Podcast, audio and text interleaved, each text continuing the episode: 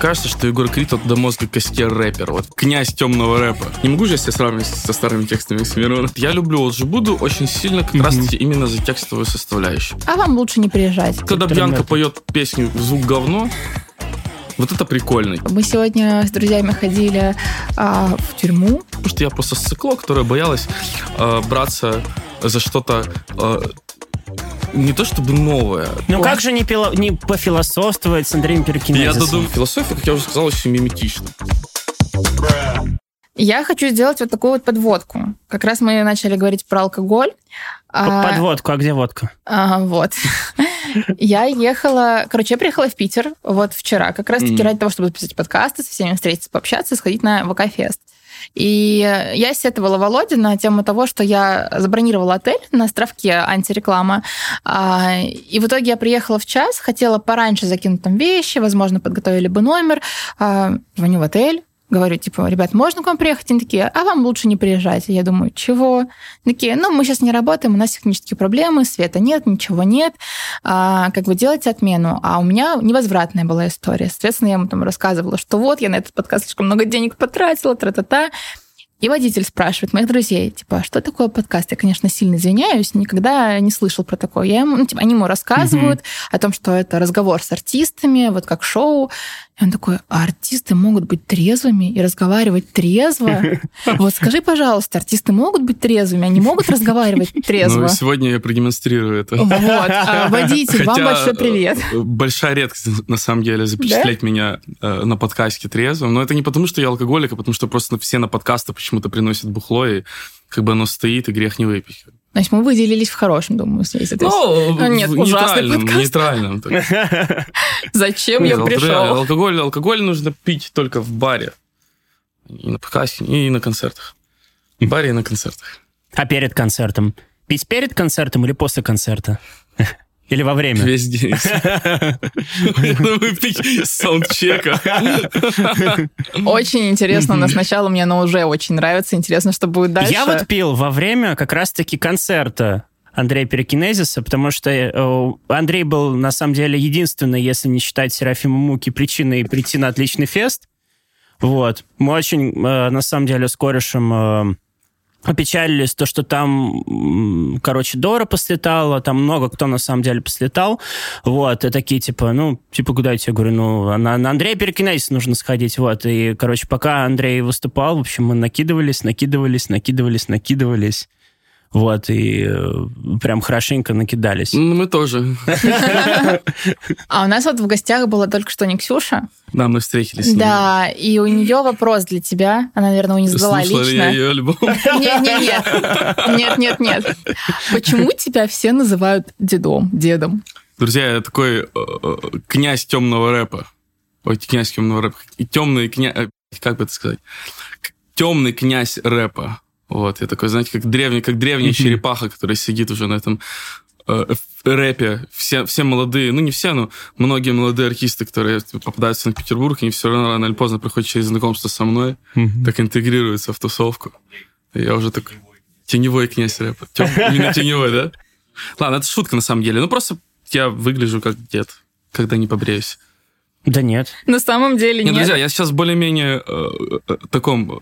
удовлетворительном физическом состоянии просто, поэтому нормально. Когда в туре катаюсь, там я не бреюсь, зарастаю и выгляжу как дед. Ну и веду себя как дед уже. Скажу, с тросточкой, у меня же подагра, и какое-то время я ходил с тростью там, по Питеру в бары, то есть такое, ну и тоже навевает такие старческие вайбы, да.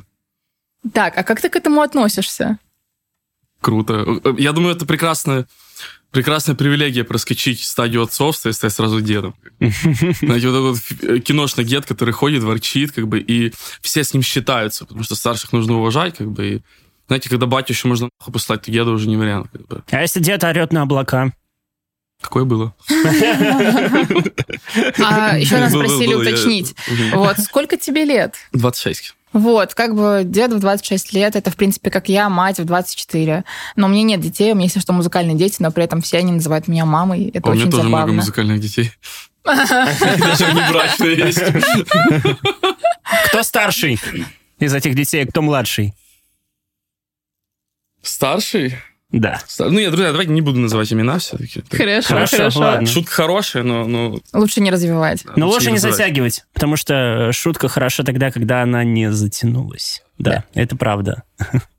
Тяни идеал на себя, раскрывай наш подкаст, задавай ему каверзные вопросы, пофилософствуем, поговорим про музыку. Ну как же не пофилософствовать с Андреем Пирокинезисом? Я-то думал, что приду и наконец-то, так как я сижу трезвый, то наконец-то у нас не зайдет разговор ни за каких... Можно материться? Конечно. Ну, мы уже начали. Да. Ебучих хайдеггеров и тому подобное. Но... А хайдеггер или хайдеггер правильно? А я думаю, что кому как больше нравится. Потому что это все-таки... не наш язык, поэтому я думаю, что тут вольная адаптация. То есть, больше нравится. Нет, конечно, есть люди, которые скажут наверняка, что правильно так или иначе. Кстати, по поводу так или иначе мы спорили с Марией Матузной. Она очень сильно злилась, когда говорили иначе, а я очень люблю говорить так или иначе. Мария Матузная. Мне очень нравится эта форма выражения. Блин, я как-то, меня как-то стригерила на твит Маши Матузной. Я написал ей в личку в Твиттере, она мне не ответила. Маша, если ты будешь смотреть, пожалуйста, вот 2 или 3 года назад, когда ты писал, ответь мне, пожалуйста. Я уже не помню. Я уже не помню, что я там писал. Она только политзаключенным отвечает. Ну, хорошо. Есть еще все шансы. Ну, конечно, есть. Конечно, есть все шансы. Понимаю, это под вырезку. Или под врезку. Тупой вопрос. Что ты слушал, когда ехал к нам? Я слушал свой сведенный альбом. Ну, не альбом, но пару песен. Ну, там направки на... Что исправить, что поправить. Много правок было, просто интересно. Катастрофически много. Да, это любимое. И они еще не закончились, так что... Ну, как всегда, альбом свой слушай. Да. А сколько треков «Синь секретов»? 22. Иу. Как OG Buda решил, да? Нет, ни в коем случае, не как OG Buda. OG Buda. Я думаю, люди писали 22-трековые альбомы задолго до появления OG Buda. Так что я не думаю, что здесь корректно будет так выразиться. А у меня тогда вопрос такой музыкальный. Давайте окунемся просто в цифры, не в философию, что-то вот более такое реальное, ощутимое. Бытует мнение, что сейчас альбомы не популярны. Неважно, какой артист, просто если очень много треков, то статистика будет такова, что вот есть 2 трека, у которых большая часть прослушивания, все остальные приседают. Ты не боишься такого, что ты вот сейчас очень много сил потратил, записал большой альбом, вы в этом сводите, мастерите, это все равно вложение. И вот будет такая история, когда, реально 2-3 трека, прям топ-топ, а все остальные, ты прям видишь эти цифры, они приседают. Я думаю, что, во-первых, я все-таки артист немножко другого формата, то есть я более текстоцентричный артист, поэтому я на первом... Впереди у меня текст, нежели музыка, хотя, может, музыка тоже мы стараемся, конечно, чтобы было хорошо, но я не музыкант, я плохой музыкант, стараюсь все равно.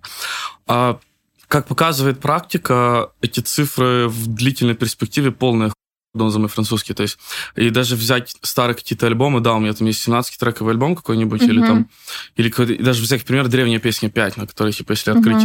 Начало, по-моему, твое, да? Да, если открыть статистику, то, цифры абсолютно смешные, потому что песня старая, и такая не популярна, но, тем не менее, на концерте несколько тысяч человек от начала до конца поют слово в слово, И статистика... Конечно, вот это цифродрочерство, которое в музыке появилось недавно. Я не знаю, на самом деле много споров по поводу того, хорошо это или нет, то, что появились все эти статистики. Кто-то говорит, что хорошо, потому что это двигает музыку как что-то конкурентное, потому что не было же раньше, кроме, наверное, сборов на концертах, что тоже очень спорное, что могло бы определить вот эти компетитив стороны музыкальные, в том плане, кто лучше, кто хуже, потому что музыка все-таки это очень специфичная, очень вкусовая вещь, то есть, и нельзя рассуждать о музыке, кто лучше, кто хуже, то есть, кому-то нравится то, кому-то другое. И когда появились эти цифры, то какой-то момент времени по этим цифрам можно было как-то так косвенно сравниваться друг с другом, но это до тех пор, пока не появился топ-100 ВК, и его не заполонило много... хорошей музыки. Поэтому сейчас, конечно, тоже никак эти цифры... ничего не значат эти цифры. В любом случае, в длительной перспективе это все выравнивается. А я пишу большие альбомы по той причине, что... мне просто нравится больше работать в плане какого-то концепта, контекста, я бы даже сказал, даже больше не концепта, а контекста. И когда у меня есть какая-то песня, которая сильная текст, сильная идея, но она не хитово звучит. и она куда целостнее будет звучать в совокупности с каким-то набором других песен, которые могут ее как-то нарративно подкрепить, нежели если я буду ее отдельно синглами дропать. Но для молодых артистов я определенно могу сказать, что да, выгоднее постить синглы, потому что в синглы тебе будет вливаться куча денег, и ты будешь на них подниматься. Но крупному артисту, я не буду называть себя крупным артистом, я такой... Ну, ты дед. Я пухлый артист, вот так вот, я такой пухленький артист. Но вот крупным артистам, мне кажется, стыдно выпускать синглы, крупные артисты, мне кажется, должны работать только по альбомам, потому что синглы, когда Баста выпускает, извините меня, песню какую-нибудь про любовь, ладно, это фит когда-то, ладно, но когда он выпускает отдельно какую-то песню про любовь, кроме Сансары, это, конечно, великая песня, то это, как-то странно, потому что ты уже взрослый, состоявшийся артист, ты уже все нотки перепробовал, все слова ты уже перещупал, и, наверное, какая-то следующая логическая ступень развития тебя как автора, это идейная какая-то. То есть, соответственно, в рамках одной песни уместить какую-то идею крупно, безусловно, можно, и, конечно, есть такие примеры, безусловно, но очень сложно. Мне кажется, куда это проще и комплекснее раскрывать в альбоме. Поэтому, когда делают молодые артисты с синглами постоянно, это понятно, это логично. Но когда крупные артисты постоянно хуячат, меня закидывают синглы. Но я сейчас про Басту сказал, это просто как пример. То есть я не имел в виду конкретных Басту, то есть просто человек, как пример крупного артиста. Вот Оксимирон, например. Оксимирон не выпускает синглы, он выпускал альбом и разъебал. И тебе понравился альбом Оксимирона? Прекрасный альбом, прекрасный. Это одна из лучших вообще пластинок за последние несколько лет. Это невероятно замечательная работа с языком, особенно вот этот момент, когда ты... Я знаю, мне это близко, потому что я тоже текстовик. Есть такой момент, творческий период, когда ты очень-то учишься в рифму, в смысл и тому подобное, и ты через какое-то время ты перерастаешь это, и у тебя остается техническая часть, но ты становишься более развязан в языке. То есть ты, как много лет назад мы сказали тоже на подкасте, на интервью Афиша, бенефицируем язык. Вот, то есть ты начинаешь допускать вольности слов, кавер каких-то, издеваться над языком, вставлять там какие-то абсолютно кринжовые, оджбудовские, тут можно сказать, фразы в какую-то очень сложную, серьезную песню, как у меня будет песня, у меня там очень сложная, не сложная, такая очень серьезная, грузная песня, и в центре песни есть фраза «мангальчик задымит», там, то есть что-то такое, и ты начинаешь... И это круто, и у Оксимирона в тексте это есть, мне это очень сильно нравится, то есть вот... За это же мне очень нравится тоже за май безумно. Такое соитие высокого и низкого, ты про это? Не соитие высокого и низкого, а когда ты настолько хорошо владеешь своим инструментом, потому что искусство, это все-таки владеть инструментом, прежде всего, это ремесло, и это мастерство, мастер-пис. Когда ты настолько хорошо владеешь своим инструментом, что можешь... жонглировать им как хочешь. То есть это все будет выглядеть целостно, и прекрасно.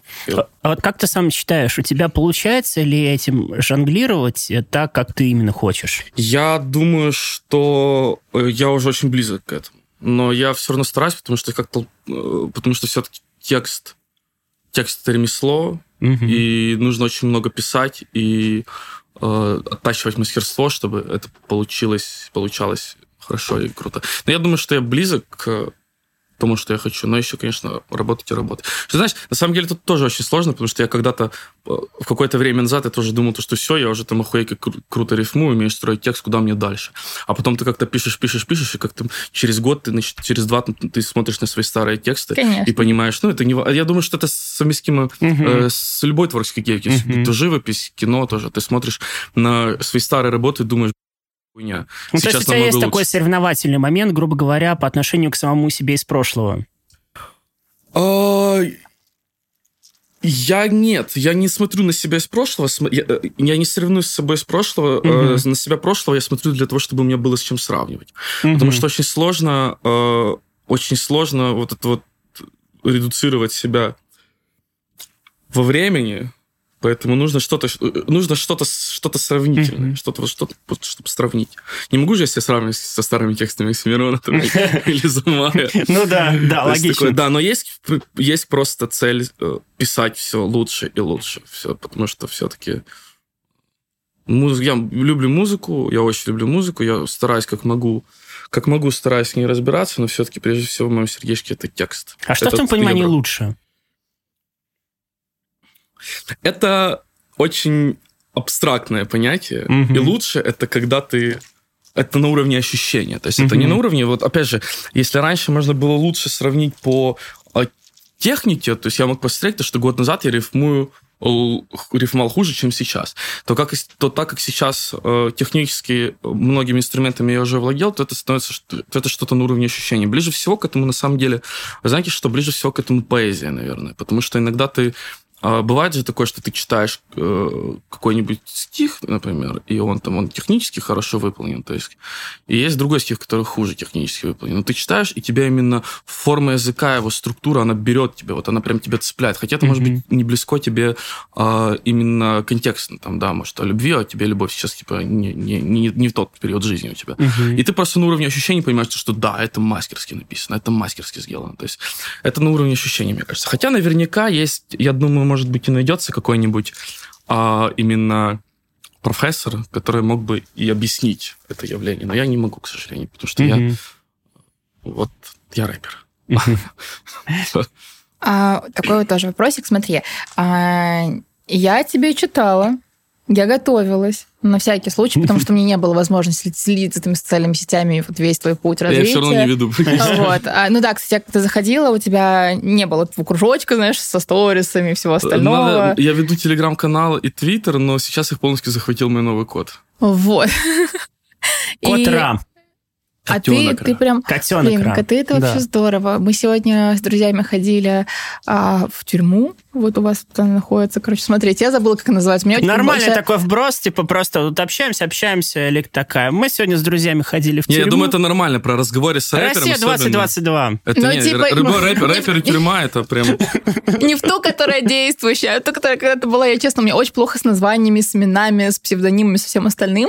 Вот. И суть в том, что мы пришли, там вот рассказывают про все, котеночек спит. И, короче, вот вся экскурсия пошла под хвост в прямом этого в прямом смысле этого слова. Язык заплелся. Вот. О чем я хотела спросить? Мы заговорили про кота. Володь, спасай. Я вот что на самом деле спрошу, даже вот замечу. Вот в связи, да, с этим разговором про текст, я чуть прицепился немножко к твоей цитате у книжного чела «Я стараюсь дауншифтиться». То есть все равно он тебя каким-то образом оказывает влияние, то есть этот общий контекст музыкальный последних лет, да, то есть у тебя есть какой-то момент рефлексии, когда, потому что сейчас все-таки литературоцентричный рэп находится в какой-то достаточно жесткой оппозиции тому, что делают тоже преснопамятный OG Buda, которого ты часто любишь упоминать. Да, на самом деле по поводу OG Buda тоже мы говорили на книжном челе о том, что... Нет, я люблю OG Buda очень сильно как раз-таки именно за текстовую составляющую, потому что все эти R&B-шные выражения из разряда R&B Black Club, это прекрасно. В плане языка это замечательно, поэтому нет. Я бы не сказал ни в коем случае, во-первых, я не хожу ни в какой оппозиции, никому в музыкальной индустрии и тому подобное, потому что, во-первых, я где-то рядом. То есть так. И просто, наверное, не потому, что мне там аналогов нет, безусловно. Mm-hmm. Мне аналоги наверняка нашлись. Просто так получилось, что из-за того, что моя музыка сейчас не в мейнстриме, то, что я делаю, то есть, соответственно, новые артисты, которые появляются, они им просто не интересно делать музыку в том направлении, в котором их делаю я. Наверное, поэтому у меня и конкуренции нет. То есть не потому, что я крутой какой-то, а потому что просто, я в такую эпоху, мы попали. У меня бы была конкуренция, если бы Оксимирон писал альбомы чаще. Если бы... без шуток, конечно, не было. Я и Оксимирон на разных уровнях. Я надеюсь, когда-нибудь я смогу писать так же хорошо. Надеюсь. Поэтому оппозиции никакой нет. Я забыл, я заговорился. У нас такая двойная проблема. О чем вопрос был? Так, вопрос был о том, ты говорил у книжного чела, то, что ты хочешь дауншифтиться. Я хотел бы узнать, как именно дауншифтиться. Короче, нет, по поводу дауншифтинга, я не помню, объяснял это контекст или нет, это никак не связано с это никак не связано с повесткой музыкальной, это именно связано с тем, о чем я говорил в прошлый раз, о том, что когда ты среди чего-то сложного и конструктивного берешь и наляпываешь какую-нибудь простую такую слагательную дрянь, и это звучит круто, это разбавляет, это дает живости, это живости письму. То есть, когда письмо, когда ты пишешь что-либо в очень строгой форме, то оно не живое. Оно не живое, но на самом деле, почему большинство эстрадных песен, они мертвые, по сути своей? Вот, ну, по той причине, что они даже с их простым языком, без каких-то сложных слов и тому подобное, они структурно мертвые. Вот структурно. Вот когда в каком плане? Ну, вот когда Бьянка поет песню в «Звук говно», вот это прикольно, типа. То есть песня как бы серьезная, но вот в такой вот форме. Хотя, есть какая-то жизнь, да? Да, то есть, но я сейчас говорю, она поет всю песню как «Звук говно». А тут, когда ты, например, поешь какую-нибудь очень сложную песню, опять же, про любовь, политику, неважно что, и у тебя проскакивают вот такие вот фразы, типа... Просторечием? Да, просторечием среди сложных форм. Но просторечие тоже нужно очень хорошо написать, это тоже мастерство. То есть нельзя его просто так засунуть. Поэтому в какой-то степени, ну, никто не может написать так, как OG Buda. Или тот же самый Скали Милана. Типа, это таланты. Это неосознанные, но таланты. Типа, потому что такой дрянь, извините меня, это нужно действительно очень хорошо чувствовать язык, которым ты владеешь. Ну, если честно, когда я слушаю того же OG Budu и Скали Милана, и, допустим, там ребята из Melon Music, того же вот всего вот этого Детройт волну, меня иногда посещает ощущение такого восторга, потому что, ну, это настолько просто блистательная ебань. Кстати, прекрасный пример по поводу того, что это мастерская ебань. Намиг не выпускал альбом Егор Крид, небезызвестный, «Пусси-бой». Да. И в альбоме Егор Крид очень, ну, прям подошел к этому Детройт рэпу, и, ну, много у него прям такой ебаназии. И, ну, друзья, давайте правильно глаза смотреть. Звучит отлично, но это, ну, текстово. Он неорганичен там еще. Причем зарифмовано круто. Зарифмовано тоже круто, типа. Насколько я знаю, что Егор Крид-то умеет, вроде, потому что он там из Хохру тоже вышел. Недавно. То есть это круто написано, круто зарифмовано. Типа, но это видно, что это не талантливо написано. То есть это написано просто хорошо. Не от души, грубо говоря, от головы, да? Да, это шло от головы, это сильно продуманная. Это очень сильно продуманная музыка, и она могла бы быть тоже талантливой, если бы Егор Крид писал эту ебанью несколько лет, типа, не попробовал написать ее сходу. Мне кажется, если бы он писал это от души, грубо говоря, не то чтобы от души, опять же, это очень такие неосторожные формулировки, от души, не от души и так далее, да. Но если бы, на самом деле, как будто бы это стройно не ложилось в какую-то текущую конъюнктуру, то есть, условно говоря, стал популярен там какой-нибудь Детройт рэп, и Егор Крид, как человек, который держит всегда нос по ветру, вот такой, сделают, типа, вот это. Ну, понятно, что Егор Крид все-таки, респект ему, мой личный я выражу за то, что как бы это человек, который вообще смотрит максимально по сторонам, то есть хочу сделать Детройт, делаю Детройт, хочу сделать как бы кальянный рэп, сделаю кальянный рэп, там, не знаю, хочу сделать, там, не знаю, там, рок-балладу, сделаю рок-балладу, хочу сделать там что-то в духе мамбл-рока, там, а-ля пошлой моли, сделаю это. Я просто думаю, как мне кажется, что Егор Крид до мозга костей рэпер, вот весь вот этот рэперский контекст, он питал Егор Крид с молоком матери. Но Black Star, к сожалению, или к счастью для него, заставлял его писать про невесту. Вот. И когда Егор Крид вырвался наконец-то из опеки старшего брата, то мне кажется, что он почувствовал глоток свободы, за что, конечно, нельзя за него не порадоваться, потому что все-таки Егор Крид, можно про него говорить очень много, про есть там у него душа или нет, но Егор Крид, безусловно, талантливый, типа, талантливый артист, музыкант, не знаю, как правильно выразить. Типа, он талантливый, он способный, он талантливый, очень талантливый. Типа, он пишет хорошо, если он сам пишет, я не знаю, но я думаю, что сам почему-то, мне кажется. И пишет, и поет, то есть, все. И Дудя замечательное интервью у него было очень хорошее. А мне, кстати, он очень стал импонировать в тот момент, когда он залетел на 17-ку, на 17-й независимый. Это был очень классный мув. Но да. Я сейчас еще расскажу, что, допустим, Егор Крид с невестой мне не нравился. Но потом, вот спустя какое-то время, я пропиталась. И вот в прошлый выпуск, где у нас была Никсюша, я как раз-таки подняла тему с ним, теперь поднимает Володя, получается у нас в каждом выпуске Егор Крид. Да, у нас обязательная рубрика «Егор Крид». Да, он реально после выхода Black Star раскрылся по новой. За ним интересно наблюдать, потому что там был прям реально, ну... очень коммерческий продукт, он сейчас тоже плюс-минус. Ну, очень эстрадный артист, эстрадными песнями, абсолютно понятными, как бы для понятной абсолютно публики. Вот, а что ты не слушал сказать? Это, потому что, ты понимал, для кого это сделано, ты понимал, как это сделано, что тут, опять же, нет души. И вот когда он так вышел, он стал более стильным, он стал более интересным. Ну, я вот женское мнение сейчас высказываю, даже не профессиональное. Я согласен. Вот, он стал более стильным и более интересным. В нем, хоть как-то даже в этой коммерции появилась душа, несмотря на то, что ты думаешь, что... Но, тем не менее, все равно, когда я слушаю Детройт рэп от OG Buda, и когда я слушаю от Егора Крида, я все-таки чувствую, что OG Buda как-то, не знаю, ему как-то больше в этом смысле не то, чтобы верить хочется, но как будто бы... Как будто бы более органично, более как-то убедительно. Потому что он... Я, кстати, так и думал, что вот мы ехали сюда, я так и думал, все равно зайдет за OG Buda разговор. Как будто бы вот он какой-то такой, как святой. У тебя был 20-минутный практически тейк у книжного чела про OG Buda, естественно. Причем, на самом деле, я-то не слушаю OG Buda, но мне очень нравится именно вот концепт. По поводу Егора Крида еще хочу добавить... Егора Крида замечательная вещь, которая как раз-таки делает его очень успешным артистом. Что очень хорошо видно, я сейчас скажу, что очень хорошо видно по интервью с Дудем.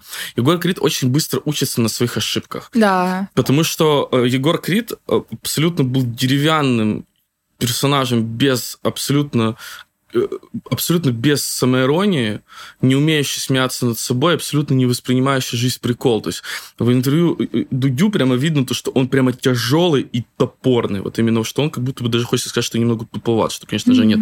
И буквально проходит это интервью, его засмеивают в интернете, то есть и проходит через какое-то время, и тут Егор уже Крид врывается в тусовку Детройт рэпа, то есть он он выпускает альбом «Пусси-бой», который абсолютно самоироничный, то есть за что это очень крутая черта вообще, в принципе, которая не только музыкант, вообще, в принципе, человеку по жизни учиться на своих ошибках. Это круто, что он их видит, самое главное, раз он видит, учится, значит, он их признает. Скажи, а вот у тебя в жизни, в карьере были моменты, которые ты бы назвал ошибками? Катастрофически много. А ты на них учишься? Конечно, да. Я больше не пью так много на концертах. А вот если не секрет, если я не лезу слишком глубоко, вот какая ошибка, помимо алкоголя, тебя прям исправила? И что на тебя повлияло? Именно музыкально? Да. А можно даже в жизни. Вот что первое в голову, на самом деле, пришло, это интересно. То есть у каждого из нас есть такие поворотные моменты. Некоторые о них спокойно говорят, некоторые хотят их забыть и больше никогда не проецировать в своей голове. У тебя как? Да, слушай, на самом деле, ты, конечно, как ты правильно сказала, невероятное количество этих примеров было и этих событий. Но я не думаю, что в жизни какие-то буду рассказывать, конечно, потому что у нас все-таки о музыке подкаст. Да, я поэтому... Хочется, как Егор Крид, на секундочку побыть пусибоем и сказать, конечно же, больше всего нас меняют женщины, да что. Вот. Поэтому, в плане именно музыкального, в плане артистов, в плане как быть артистом, то больше всего на меня, конечно, повлиял такая тоже переломная точка, это концерт в 2019 году, когда я слишком перерок-н-роллил. У меня первые туры были довольно рок-н-ролльные, то есть такое... Я тоже молодой еще был, я там слишком перерок-н-роллил и сорвал себе 3000-й концерт в Москве, в Главклабе, sold out. И после этого я чуть-чуть подумал, что неправильно я себя веду, и нельзя, так рок-н-роллить. Поэтому перестал так рок-н-роллить. Но все равно пью. Я признаюсь, все равно пью на концертах, потому что башка едет, конечно, когда ты катаешься в тур. Конечно. Многие думают, что так легко и просто, крыша на самом деле. Крыша течет, французский это, вот. Поговорили немного о тяжелой жизни артиста, потому что, правда, вот многие же, мы часто об этом говорим, относятся к индустрии как к месту, где ты только бухаешь и не работаешь. Но... Где ты только бухаешь и работаешь, я бы сказал. Какому-то просто бесконечному аттракциону развлечений. Мои друзья не воспринимают музыкальную индустрию как место, где можно работать. То есть мне до сих пор говорят, я не так много в ней, но сам факт, что мне часто говорят, ты там не работаешь. А я, там сижу 3 часа ночи, я что-то пишу, что-то делаю, какие-то письма с отложенными датами рассылаю. Вот. И очень обидно такое слышать, потому что те же самые туры, они супер изматывают как морально, так и физически. И когда человек выступает на сцене, он проживает, отдает энергию, а потом возвращается, все равно, даже когда ты получаешь энергию от людей, ты потом опустошаешься, ты просто энергетически устал, ты все, как бы даже несмотря на то, что ты впитался, да, есть такая эйфория, типа, вау, круто, но вот на следующий день такой, блин, типа, я как устал. А тебе надо ехать. Да, тебе нужно ехать в другой город, у тебя саундчек, у тебя что-то еще, технические проблемы, а еще всякие джетлаги, хуйнаги, вот это вот все, да, это... Бессонница, подагра, и тут все вообще. Типа, и творческие депрессии, давайте о них тоже, как бы они имеют абсолютно место быть. Не знаю, мне кажется, что, ну, по крайней мере, не знаю, если гипотетически представить, если бы я была артистом, то у меня бы было очень сильно петь одни и те же песни. То есть у тебя, грубо говоря, есть какой-то сет-лист, и ты просто вот каждый... Там, допустим, у тебя сколько, 20 или 30 городов, и у тебя он уже отлажен. С одной стороны, как бы у тебя все это от зубов отскакивает, как бы отлаженная работа, значит, тебя и твоя команда, значит, все окей, чтобы все нормально, без каких-то эксцессов прошло, чтобы ты дал зрителям крутое шоу. С другой стороны, тебя, ну, по-человечески уже начинает это торгать. У тебя есть такое? Есть другой момент немножко. Во-первых,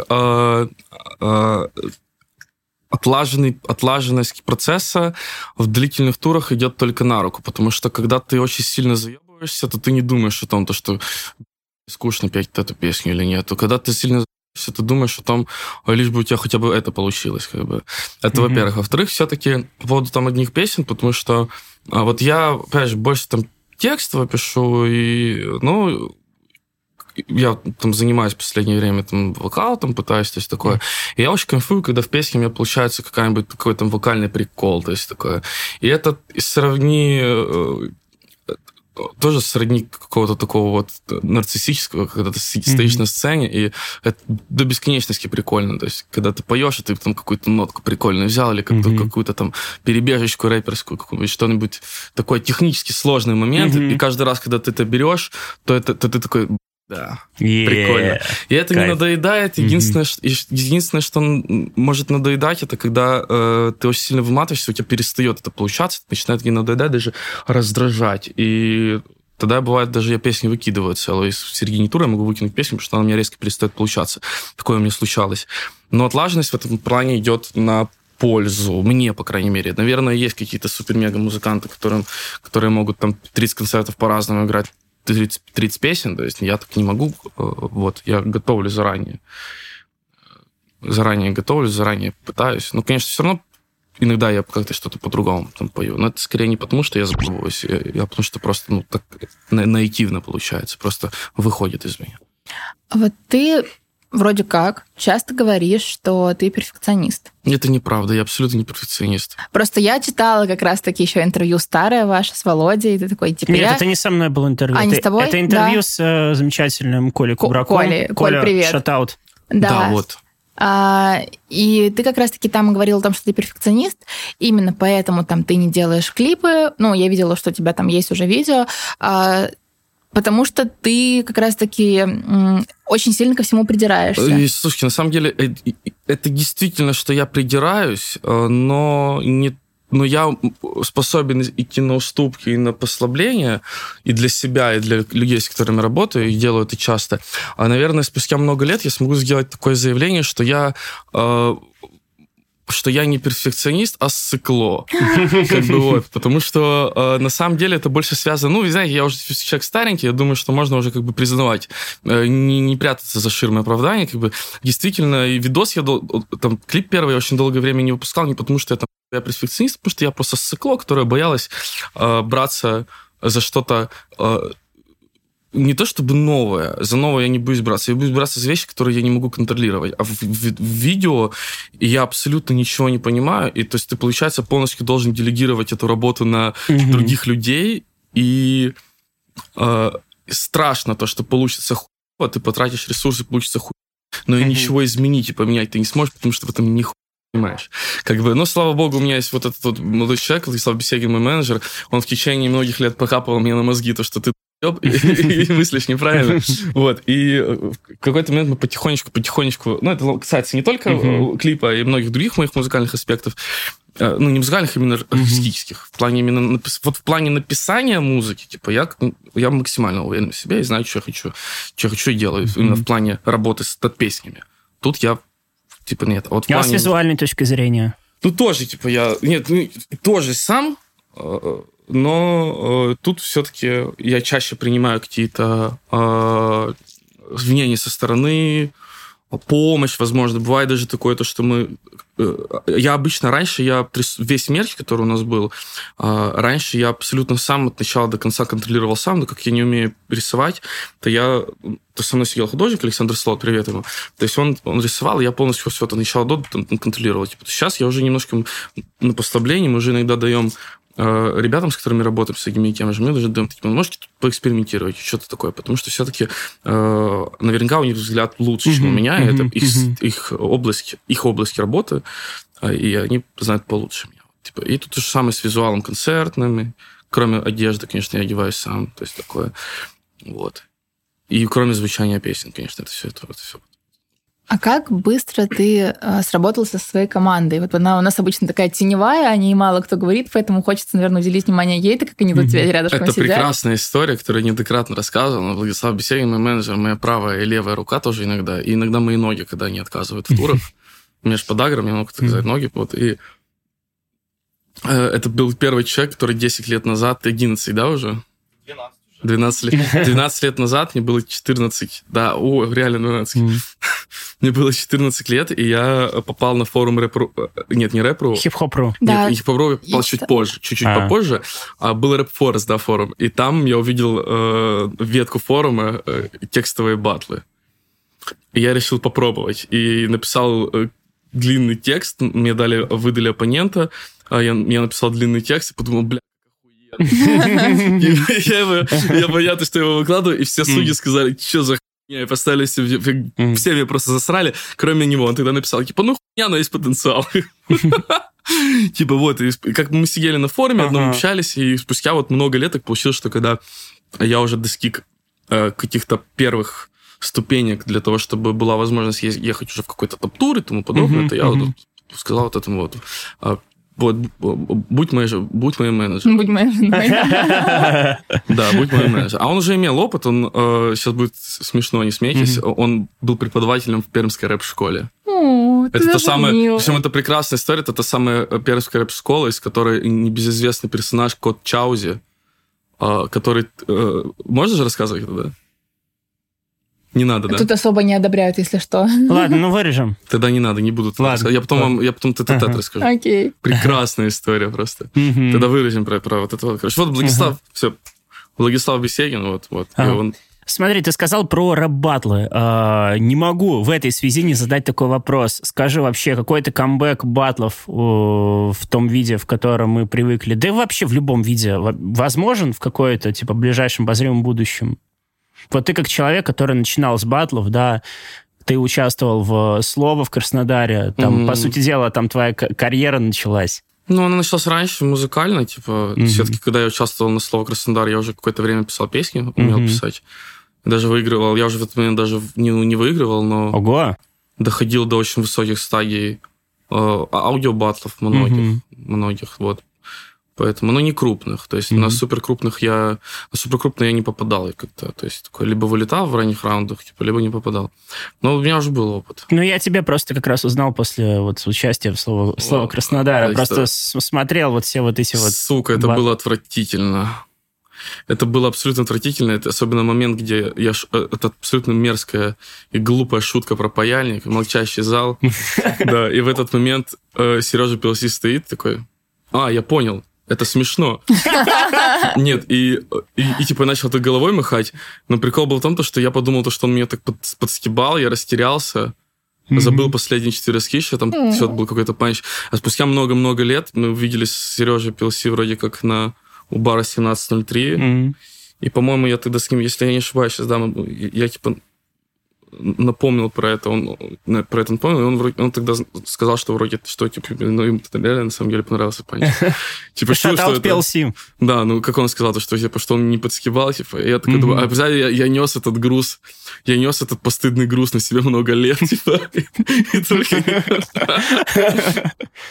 и только потом при встрече с Сережей Пилси исповедовался. Да, на самом деле, слово Краснодар, вообще, в принципе, Краснодар Я не был ни в каких рэп-тусовках в Краснодаре, я был очень замкнутым интровертным, но тем не менее все равно краснодарская рэп-сцена, ну, вся, не только краснодарская, вся южная, Каста, там, Триада, много куча групп, там и Мэри Джейн, там и Мистер Хайд, ну, многие. То есть это все, да, люди, сформировавшие, наверное, мой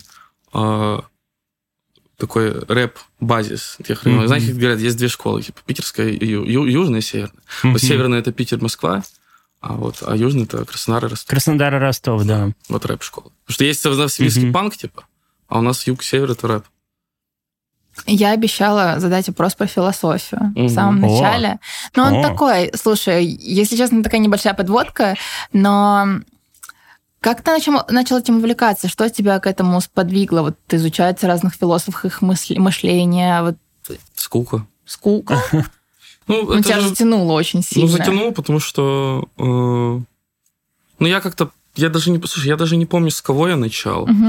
Наверное, если уж попытаться припомнить, это были экзистенциалисты. Сартр, Камю, Кафка. Вот такое, то есть. И я изначально читал их как просто... Вот Кафка. Вот Кафка, он же не был мыслителем как таковым, он был именно... Это художественная форма философии, да. И я как-то все вот это читал. На самом деле, многие тогда увлекались экзистенциалистами. Это тогда был мейнстрим такой. Для меня Кафка даже больше по какой-то писательской... Он и есть. Проходит. Просто выше, если Кафка, короче, это суть, то Сартр – это ее объяснение. Вот. Хотя у Сартра есть замечательный это другие, это пьеса, по-моему, называется.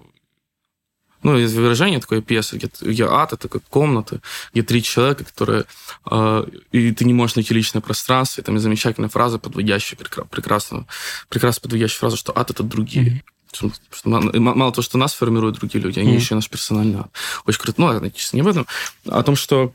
И как-то я заинтересовался тогда... После Кафки я подумал, типа, найти бы кого-то похожего. Типа, ну, еще там интернет, тому подобное, Сартр. И когда начал читать Сартр, я обнаружил, что он не очень-то и художественный. Но он очень именно такой научный, я бы даже сказал. Вот. Я как-то почитал, прикольно. А как это вводится в философии? Философия очень миметичная. То есть там отсылка на отсылки. Как в рэп-баттлах. Да, и Сартр отсылает туда-то, тот отсылает еще кому-то, и вот так вот это по бесконечной цепочке. В какой-то момент я понял, что... Ну, типа, мне все было интересно, но в какой-то момент я понял, что это хуйня бесконечная, что это бесконечно, это просто... Знать всю философию просто нереально. Один философ даст тебе 500 отсылок, куда он смотрел, когда что-то писал. Ты все это читай. Потом в какой-то момент я подумал, типа, ну, и начал... Попробовал просто весь курс поучить. Открыл там... Это было, кстати, уже после универа. У меня уже прошел курс философии, который я, конечно же, в универе не увлекался. Она была первая пара, и, конечно же, я уже посплю.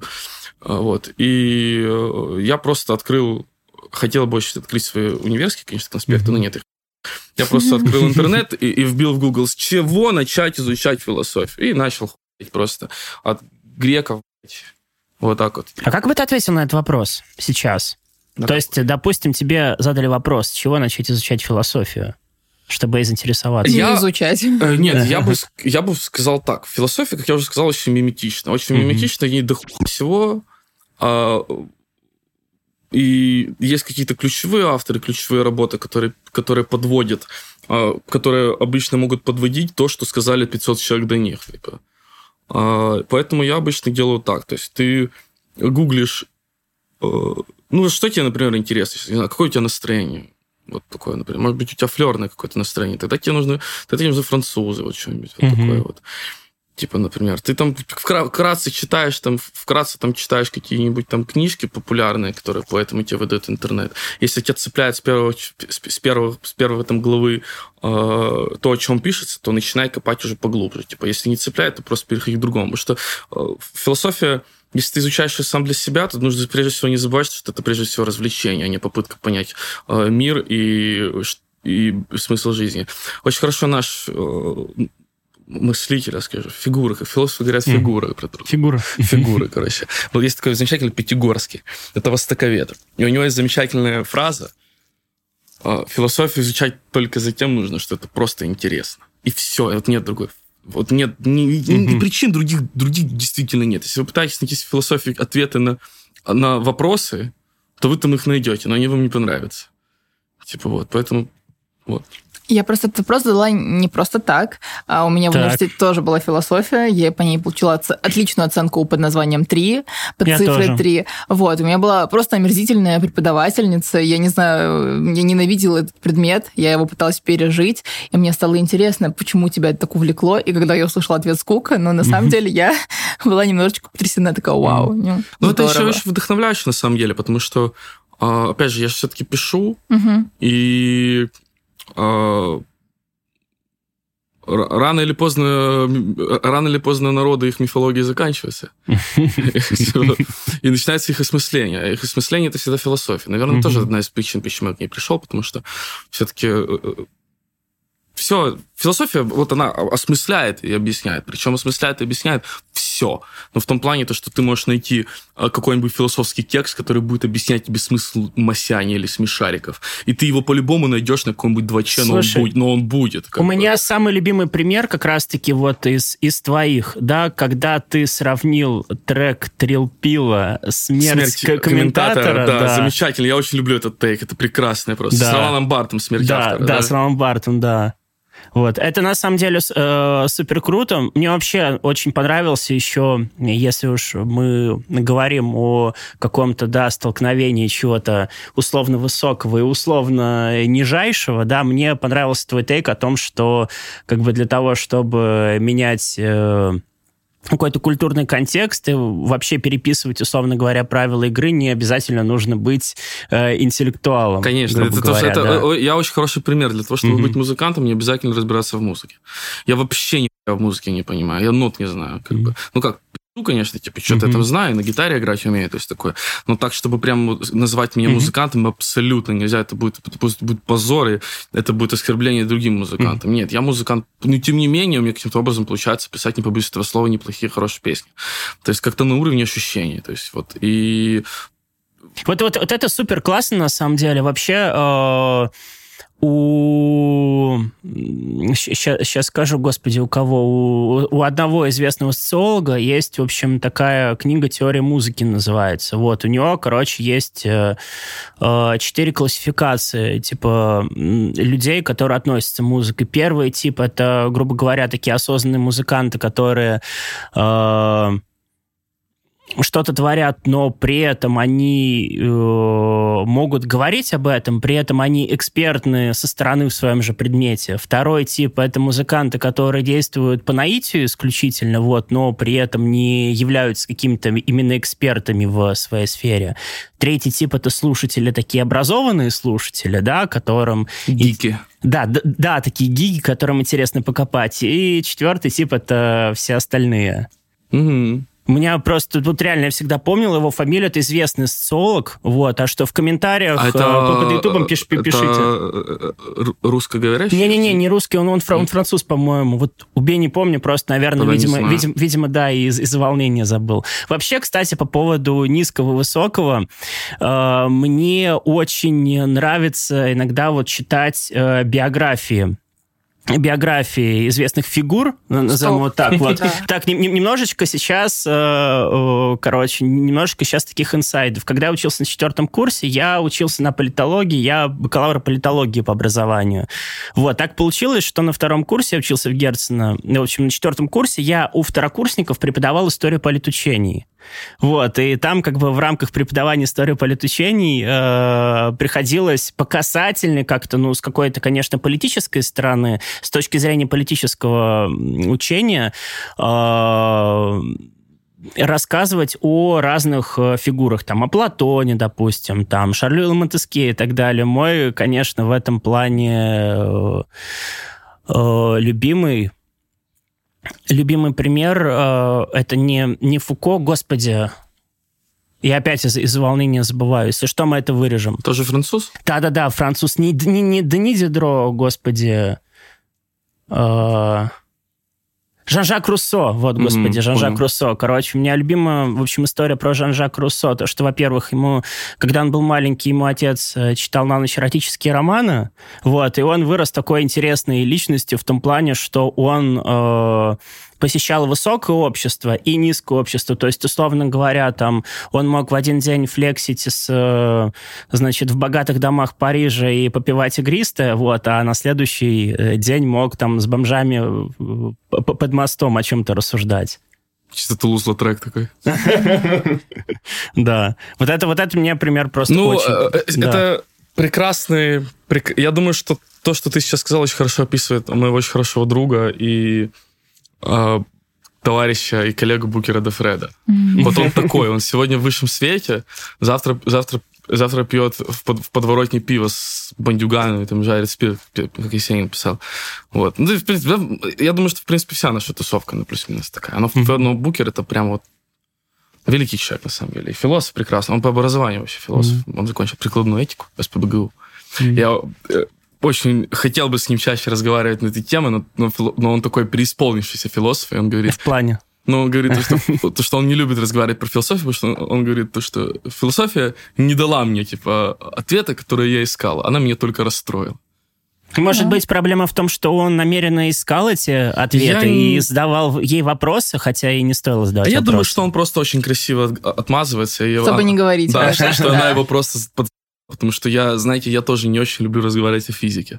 Ну, потому что ты учился на физике. Да, потому что я учился. А я на экономиста. И вот собрались мы здесь все обсуждать музыку. Забавненько вышло. Да. Вот каждый философ как-то влияет на своего последователя, которого изучает, пытается найти те самые ответы, которые лучше не находить. А вот ты... Как влияешь на своих слушателей, как ты думаешь? Я не знаю, это нужно у них спросить. Ну, просто твои внутренние ощущения, что ты им несешь вот, на свой взгляд? То есть все равно же вы на концертах собираетесь. Я несу им фотки котенка. Тогда у тебя очень добрая аудитория. Я не знаю, что я несу своей аудитории, потому что для того, чтобы понимать, что ты несешь своей аудитории, нужно быть... Даже не так. Наверное... Я бы мог понять, что я сам несу свою аудиторию, но вот как она это воспринимает и что понимает моя аудитория, это уже другой вопрос. Ну, давай тогда с твоей с точки зрения обсудим. Я думаю, что я несу в своих песнях сказку. Ну, все-таки я много пытаюсь именно каких-то историй писать и тому подобное. Вот. Опять же, в искусстве куда важнее не что сказано, а как это сказано. Потому что что уже миллион раз сказано, и, наверное... Мне хочется просто, чтобы было чуть больше прекрасного, и поэтому я стараюсь как-то в какие-то волшебные истории облачать вещи, которые меня волнуют. Вот. А вот как это уже люди воспринимают, то есть я не знаю. Надеюсь, что хорошо. Потому что можно разговаривать о любви, а человек наслушается твоих песен о любви и пойдет и кого-то убьет. То есть такое тоже может быть. То есть ты веришь в какое-то прямое абсолютно вот влияние искусства на сознание человека? Просто вот прямое из разряда? Не, я не то, чтобы я в него верю. Я допускаю, что такое есть, да и такое... Я не говорю, что это абсолютно, что это влияние абсолютно, но оно может произойти. В частных случаях, конечно, может произойти. Все что угодно может произойти в частных случаях. Наоборот, человек может послушать песню, где там, не знаю, горит топор, убивает кого-то. Пойдет спасет котеночка. Да, человек послушает и пойдет спасет котеночка. То есть такое тоже может быть. В общем, музыка не абсолютна. Смотрите, вот мы сейчас про философию говорили, а давайте теперь вернемся в музыкальный мир к тебе. Ты начинал очень давно. Вот у тебя были тогда, наверное, какие-то свои цели, а сейчас они, наверное, другие, скорее всего. Вот какие сейчас у тебя цели? И из каких-то целей начинал? И вообще мыслишь ли ты категориями целей? Да. Я живу от альбома до альбома. То есть, в принципе, мое планирование не дальше, чем на... год или два, если это форс-мажорно, и это все обуславливается... Я бы на него посмотрел, потому что мы должны были выпустить этот альбом год назад. Недовольное лицо за кадром. Это все обуславливается тем, что, ну, опять же, вот планирование на года, и именно альбомами. И это единственная цель, в которой я именно живу поглощенно. То есть я не подумайте, там у меня нет вот этих именно шизофренических шизофренических потенций из ряда того, что я существую только ради этого. Нет, я существую там в игры, играю компьютерные, там пиво пью с друзьями, то есть такое, там попытаюсь тоже жить как человек, то есть понятно, это и кушать вкусно, и там, котеночка растить. Но если бы не было именно альбомов, кстати, тоже к причине, почему я пишу альбомы, хотя, возможно, выгоднее было бы писать синглы.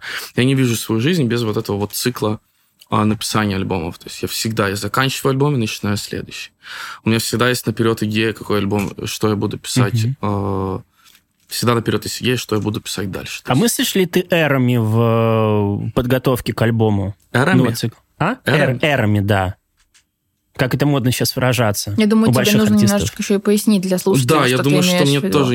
Я не понимаю. Ну, вообще, это очень такая, на самом деле, ну, чтобы как-то раскрыть какой-то понятийный аппарат, вот у больших артистов, в особенности за рубежом, вот есть такое понятие эра в последнее время. То есть, условно говоря, артист The Weeknd, там, не знаю, у него там был ананас на голове. Вот, потом наступает 16-й год, он, короче, избавляется от этого ананаса на голове, вот, и выпускает альбом Starboy. Вот. Потом он где-то услышал про синтепоп New Wave 80-х, такой Tears for Fears. Я понял, отлично. Слушай, я понял. Я не мыслю такими категориями, но я думаю, что меня можно под них загнать. То есть это имеет смысл, это логично, да. Сейчас у меня начинается категория эра «Восславить Христа», наверное. Вот. Оставить Христа? Оставить Христа, да. Ну, у меня, знаете, как Ридли Скотт, например, как Канье Уэст, как любой уважающий себя артист должен... Ну, это, знаете, это означает не закат карьеры, но это означает постепенный выход на пик. То есть вот когда ты начинаешь приходить к этому, это означает, что ты постепенно выходишь на пик, это когда тебя ебашит молния в башку, и ты очень сильно падаешь в религиозный контекст. Неважно какой, будь это христианский, мусульманский, буддийский, неважно. Может, даже секта. И ты чувствуешь, что ты подходишь к этому пику. Ты начинаешь писать... я уже следующий... Это может быть не технический пик. То есть это не обязательно то, после чего ты начнешь скатываться, нет. Это то, после чего полностью переворачивается мироощущение, полностью переворачивается обычно контекст музыки тоже. Типа, и письма, неважно, чем ты занимаешься. Потому что ты начинаешь искать... Это как Киркегоровская, моя любимая, одно из любимых. Знаете, есть такой Сёрен Киркегор, философ. Да, датчанин. Датчанин. У него есть вот этот вот концепт с 4-3 стадиями развития личности. Эстетический сначала. Вообще их 4, но их выделяют 3, что они там обывательский обычный, эстетический потом этический и религиозный. Типа обывательский обычный, когда ты еще там подрастаешь, ничего тебя не волнует. Этический, когда ты начинаешь больше в себя, мир ощущения. То есть ты такой... Он говорил, что это самые несчастные люди, которые живут ощущениями, люди, которые живут импульсами.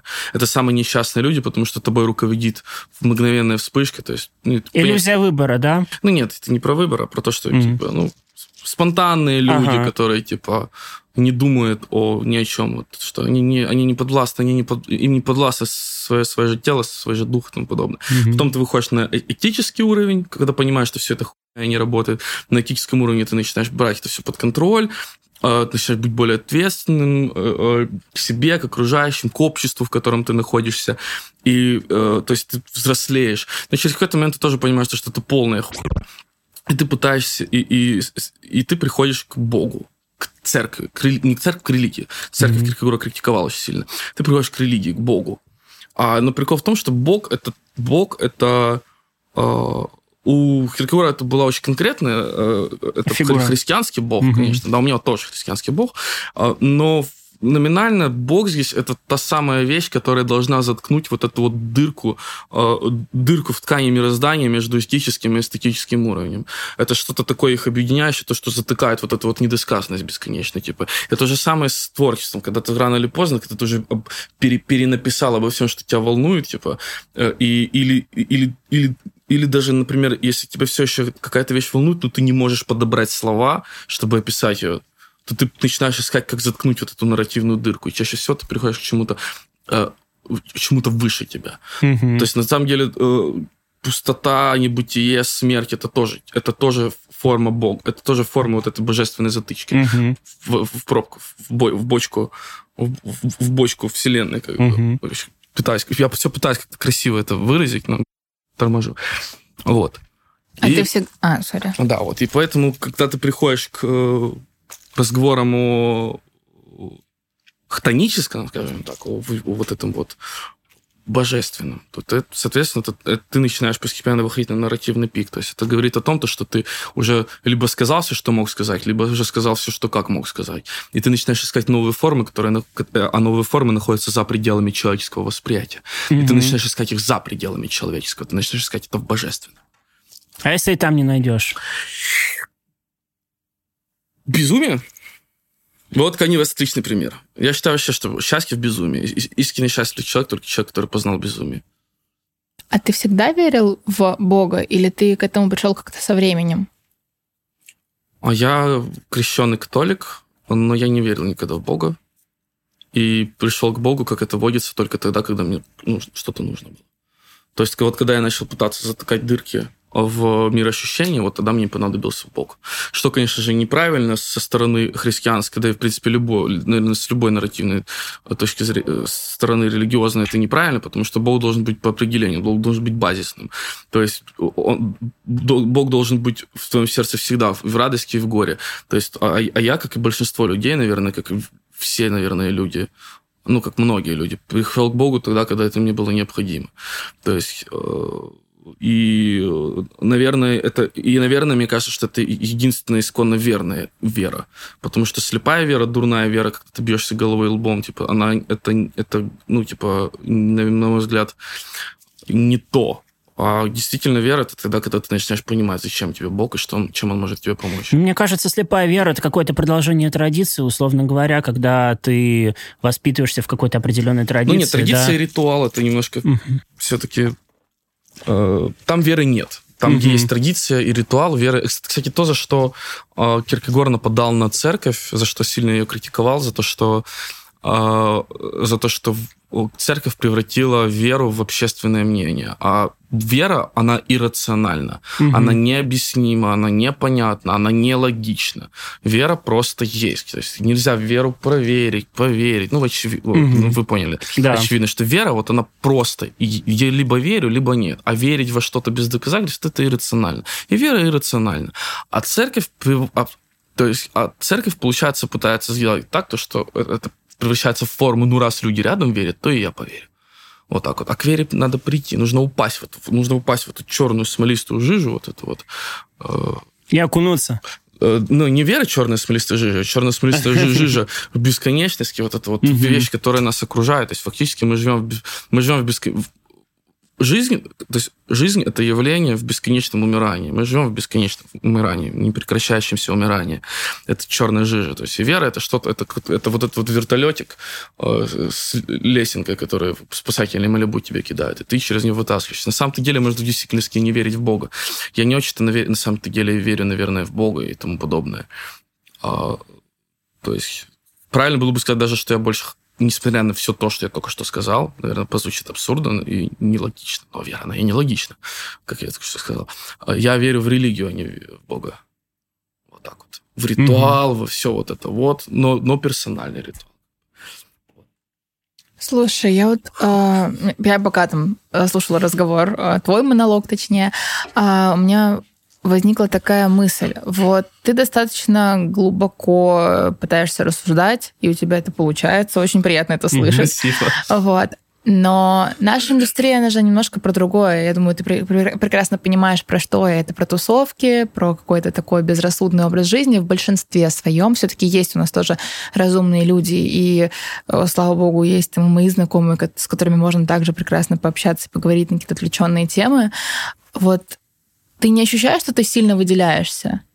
Нет, потому что в тусовке музыкальной, пусть и немного, но есть люди, которые куда умнее и рассудительнее меня. И то, что они пишут песни про тусовки, не делает их глупыми людьми в реальной жизни. То есть я думаю, что то, что ты... Я пишу какие-то такие все заковыристые только потому, что мне просто нравится это писать. И не потому, что я хочу что-то донести. Это просто форма моего спасения. Ты так чувствуешь? Да, я так чувствую. Форма моего спасения, развлечения и тому подобное. То есть, но есть артисты, которые пишут абсолютно ахинею и белиберду, но при этом абсолютно умнейшие люди в жизни. И таких много, и это неправда, что я выделяюсь как... как человек, наверное. А да. Я не говорила, что выделяешься. Я спросила, чувствуешь ли ты, что ты выделяешься? Нет, я не чувствую. Как ты себя просто чувствуешь? Я не чувствую, нет, я не чувствую, что я выделяюсь, наверное, потому что у меня все-таки есть этот круг. Вот если бы у меня не было таких знакомых, то, наверное, я бы тогда очень сильно... Ну, я бы тогда, наверное, подшизел немного. Вот, я бы думал, что что-то со мной не так, извините меня, что все пьют лин и курят жирные члены, я... Мы в любом случае притягиваем к себе похожих людей, и наше окружение все равно в какой-то степени нас отражает, но я просто, опять же, знаю тоже другую сторону и вижу других людей, их большая часть, к сожалению, или к счастью. Все должны быть такими, какие они есть. Вот. И очень здорово, что у тебя есть тот круг, который позволяет тебе оставаться самим собой, и вы можете обсуждать какие-то интересные темы. Это правда. Это правда, но справедливости ради я хочу сказать, что я очень сильно люблю людей, которые особо там не... Я тоже. Вот. И у меня тоже очень много моих близких друзей, знакомых музыкантов, которые там рок-н-ролл и тому подобное, которые вообще не... Но это не делает их плохими людьми. И порой я таких люблю даже больше... куда больше, чем занудки по себе. Это правда. На самом деле, чему, по крайней мере, меня учит жизнь, меньшему какому-то делению на высокое и низкое. Да. Вот этих вот просто построению гэпов. Друзья, под пивом все равны, я считаю. Да, это замечательно, мне кажется, вот финальный панч. Это, знаете, это же как в Риме, по-моему. В Риме же... если я не ошибаюсь, сейчас, да, это был Древний Рим, а там было что-то типа баров, кафешки вот такие вот, и они были... то есть не было забегаловок, ничего такого, люди порой даже не готовили дома, потому что не было там плиты и тому подобное. Я смотрел недавно документалку просто про Цезаря, этого рассказывал. Вот. И получается, что туда в эти места скикались, короче, в основном разбойники, головорезы, убийцы, всякое такое. Но, к сожалению, так как не было альтернатив, то туда часто скикались и богачи, и там все. Кроме супербогатых. Конечно, супербогатые были во дворцах своих, то есть такое. Да. И там вот тоже вот это вот все. Художники, убийцы, наемники. Как в «Ведьмаке», короче, в таверне.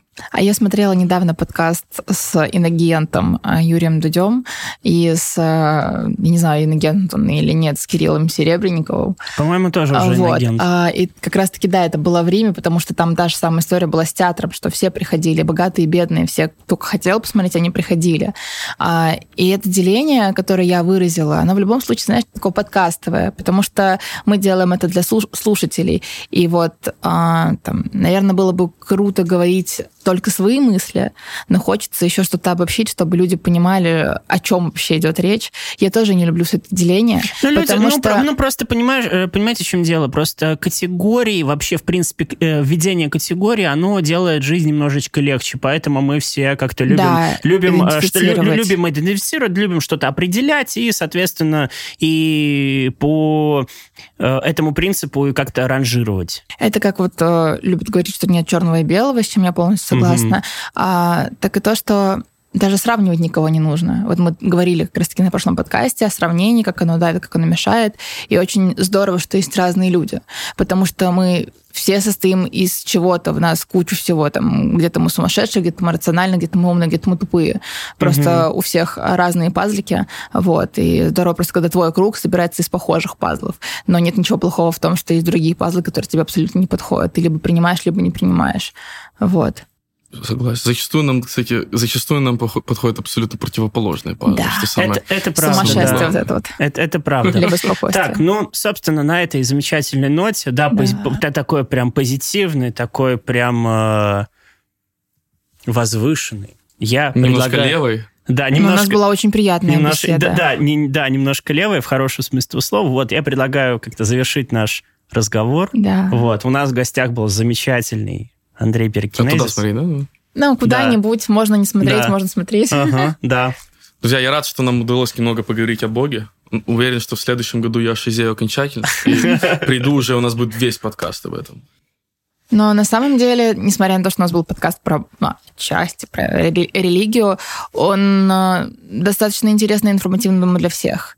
Потому что как раз-таки твой путь до него, он показывает, как мы взрослеем. То есть люди все равно сначала его отрицают, не хотят, не признают, потом случается что-то в жизни, и мы как-то, приходим к На самом деле, хочется сказать, опять же, что подкаст был музыкальный, а музыки мы поговорили минимум.